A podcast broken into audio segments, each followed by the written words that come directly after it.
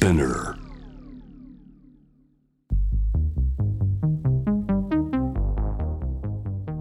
フィレンツェ、上海、香港と話題を呼び続けてきたエキシビション。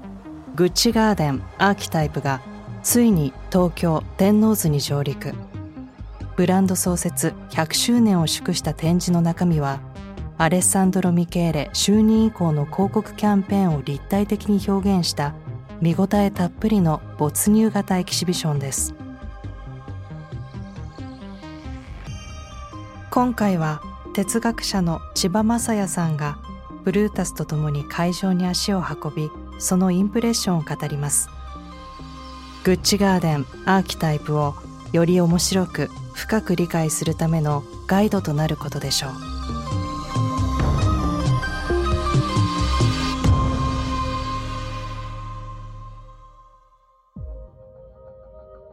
千葉雅也さんがやってきたのはアーバン・ロマンティシズム2015年秋冬コレクションの舞台地下鉄の電車の中です。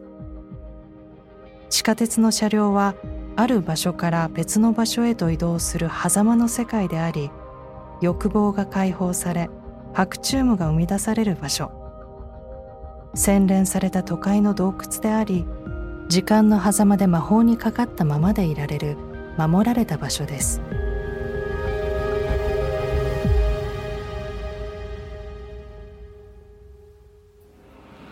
まあ、もちろんファッションというのはね移り変わっていくものだしでまた繰り返したりするしそのまあすごく大きな意味でその流れていくとか移動っていうことがそのモードっていうのにはあるわけだからそういう意味でもまあなんていうか地下鉄っていうのは象徴的なモチーフだなと思うんですよね。で地下鉄がこうふっとこうなんか地上に出た時のなんかこうなんていうのかなこうすごいびっくりするようななんか急にこう視界を開ける感じってすごい好きで。あのね僕自分の経験だとあのパリのねメトロがね、うん、あのこうなんていうのかジェットコースターみたいな感じでこうググググググっと地上から上がってきて高架の高架線になってね地上のねあのこう煙突がこう見えるような街のねそこにこう入っていくところがすごいこうなんかあのアニメーションみたいでねあのすごい僕すごい好きなんですけどね。ああいうこうなんかまさにあの地下鉄なのにそこにちょっと一瞬だけ夢が現れるみたいな時間とかねすごくいいんですよね。続いての部屋で目を引くのは大型トラックが止まる立体的なセットです。この華やかなインスタレーションは夜が昼よりも明るく輝く大都市を舞台としたグッチの2016年秋冬コレクション広告キャンペーン。東京ライツを再現しています。トラックは脈打つように光を放ちネオンに彩られた気だるい日本の夜をそぞろ歩く若者たちを乗せて走ります。デコレーションされた大型トラック。つまりデコトラは細部に対するこだわりを示し車両は何百ものライトやメタルパーツが彩る巨大な旅する芸術品となります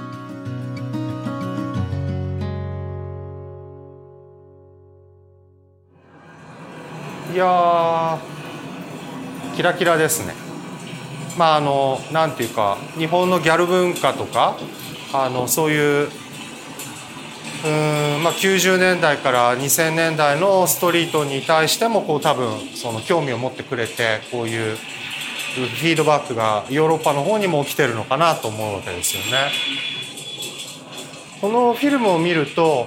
やっぱり東洋のこの不思議な国に対する無双っていうことをすごくわざと演出していてだからあのすごく意図的なんですよね。でつまりまあちょっと前のあの時代だったらもっとある種なんていう素朴にいわゆるオリエンタリズム的にあの東洋を何かあの魔法の国みたいに表彰しちゃったかもしれないけどでももはや今日ヨーロッパの人たちはそういう表彰の仕方はできないっていうことはもうみんな分かっているわけで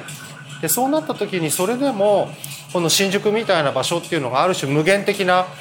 あのそうファンタジー的な空間だっていうことをこの過剰なスローモーションとかボケによって意識してるから、まあ、実は日本の現実っていうのはね必ずしもそう夢のようなものではないしっていうことまで含めて批評的な作品になってると思うんですよね。だから単に日本っていうもの不思議なものとして美化してるっていうだけではないんですよね。そこがこうある種のなんていうのかなそういう外から見た眼差しがどうしてもこういう美化してしまうっていうこと自体に対するアイロニーがあの含まれてると思いますね。うん最後に千葉さんが足を踏み入れたのはグッチ2017年秋冬コレクションの広告キャンペーングッチビヨンドの部屋未知の惑星赤土の砂漠謎の植物が密生するジャングルなどの壮大な舞台が登場しそこには冒険物語に登場するキャラクターが住んでいます。アレッサンドロ・ミケーレの世界観の特徴である脅威への執着難解さへの関心この世のものならぬ存在への系統を具現化し私たちを宇宙の冒険へと連れ出しました。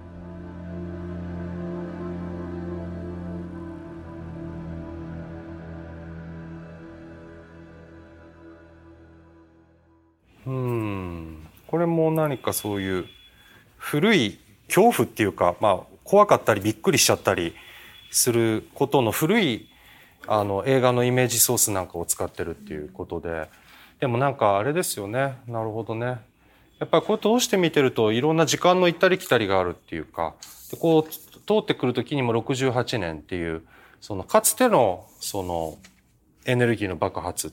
これまでのうんこう重たいその秩序こうでなければならないっていう社会の規範からこうどんどん新しい可能性を解放していくっていう、ただもうもはやその新しい可能性っていうこと自体が過去のものになってしまって、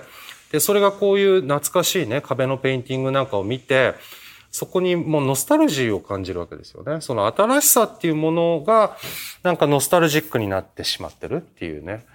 まあ、なんていうか、宇宙人が出てきてびっくりだとか、うわ、恐竜がすごいリアルに映画に描かれるとかいうびっくりも、僕の子供時代なんかには本当にびっくりだったわけですよ。ハリウッドがそういう SFX を駆使して。でも、もはやそれももうキッチュなものになってしまって、だから新しさとか革命の夢とか、まあ、そういうことがもう全部ノスタルジーの世界に、こう、どんどん、あの、こうな、な、なってしまっていて、じゃあ一体今ね、我々に残されてる新しさとか解放感って何なんだろうって。やっぱ何か漠然と今の世界の息苦しさっていうものをはっきりとはなざしてはいないけど、なんかこう、その過去のその様々な、あの、なんていうのかな、えー、解放感のいろんなバリエーションをこう見せていく中で、なんかそう、じゃあ今はどうなのっていうことを暗にね、あの、通ってるような感じがしますよね。ファッションっていうのは、もうね、その多かれ少なかれ古古いモチーフっていうのをいかにこう使うかっていうことが常にポイントだと思うんだけど、その時に持ち出される古さっていうのが、もはやその20世紀におけるある種のアバンギャルドっていうか、そういうものが今ファッションでこう活用される一つの古さになってるんだっていうことにちょっと軽いめまいを感じると僕78年生まれの僕はねまさに僕の青春期っていうのはあのそういうあの解放の可能性がリアルタイムで語られた時代だったわけですよね。だけどね今の世の中インターネットが発達していろんなことが何でも自宅でできるようになったって言ってそれで我々はかつてより自由になったかって言った時になんか着ぐるみのなんか宇宙人がね突然こうドア開けたら立ってたっていう時の素朴な驚きの方がよっぽど自由だ開放感があったかもしれないですよね。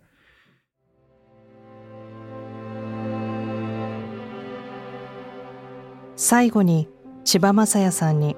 グッチガーデンアーキタイプを体感し何を感じたのか感想を伺いました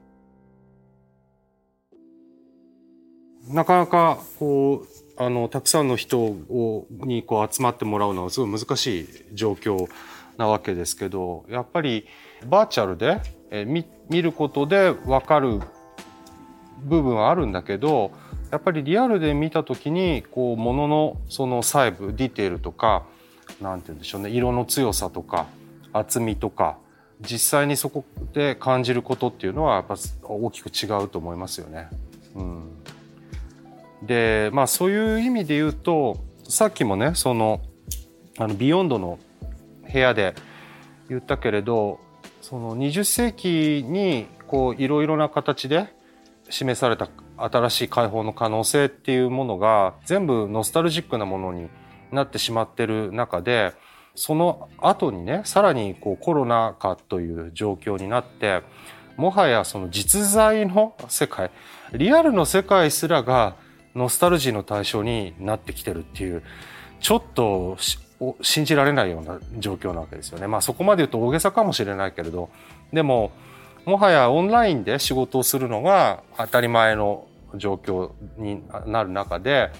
まあ、この展示がリアルで開催されるっていうこと自体がそのやっぱり我々にとって自由とは何だったのか？我々にとって解放かっていうのは何だったのか？っていうことをそのなんていうか過去形と現在形の間で問うっていうのがね。なんかそういう体験、まあ、それ自体をこうメタにこう伝えてるようなあのそういう思考をね伝えてるような感じがするわけですよ。うん、だからやっぱりその現場の空気に触れるっていうことが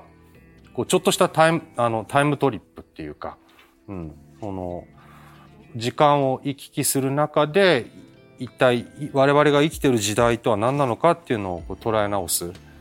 まあ、あのそのための機会を提供してくれるんじゃないかと思うんですよね。まあそんなに新規臭い風に言ってもねちょっとシリアスになりすぎますけどでもすごくこう華やかな楽しい気持ちで見ることができてでもなんかそれでふとね一体今のこの現代生活っていうのは何なんだろうか？それで洋服を着てちょっと気分を変えるとか気持ちを解放するっていうことは人間にとって一体どれぐらい重要なことなんだろうかそれに一体自分の人生はどれだけそれで救われてきたんだろうかっていうことをやっぱ考え直すきっかけになるんじゃないかと思いますね。